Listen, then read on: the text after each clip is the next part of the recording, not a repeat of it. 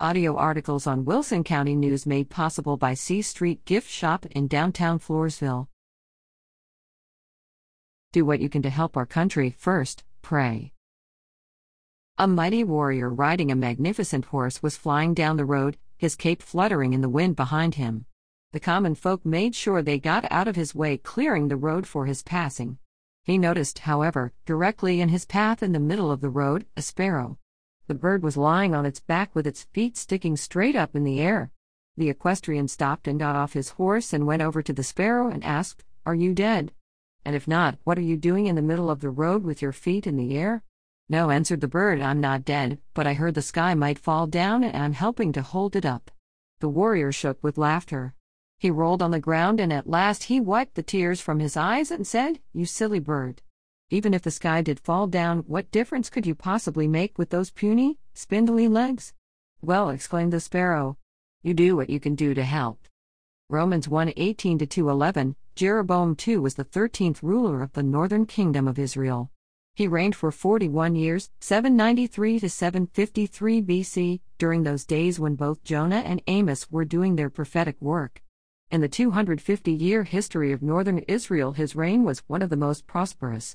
He successfully conducted wars against Syria, and he recaptured territory that Israel had not possessed since the days of David. During this era, Israel was very stable economically. Trade routes developed and wealth poured into the nation.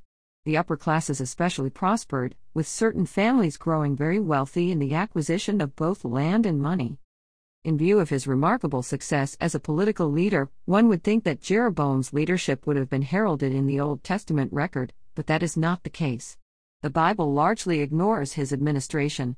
Jeroboam's entire regime has been recorded in just seven verses 2 Kings 14 23 29. And this is his brief epitaph He did that which was evil in the sight of Jehovah. This account, as well as others, clearly reveals the fact that the Lord does not evaluate political administrations in the same way men do of a political leader who has built roads, increased revenues, expanded boundaries, and created better living conditions, most would say, he was a great leader. However, it is not riches that make a great nation, it is righteousness. Proverbs 14:34. It is not fortune, but faith. It is not smooth highways, but spiritual homes.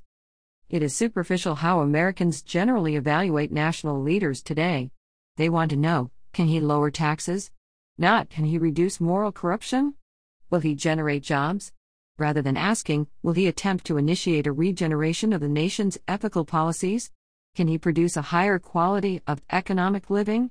Or will he support a lower, sleazier level of laws that will accommodate and promote debauched lifestyles? What each citizen should be asking about potential leaders is Does he acknowledge God as a sovereign over the nation? Does he seek to help the innocent and downtrodden find a fair level of justice?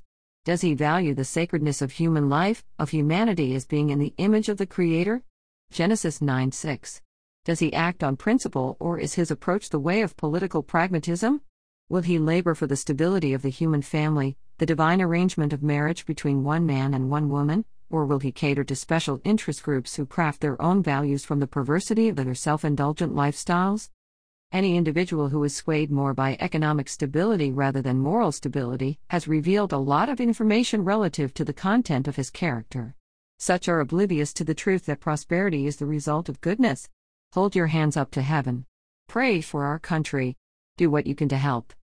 Thomas W. Bonham is an associate minister with the Floresville Church of Christ.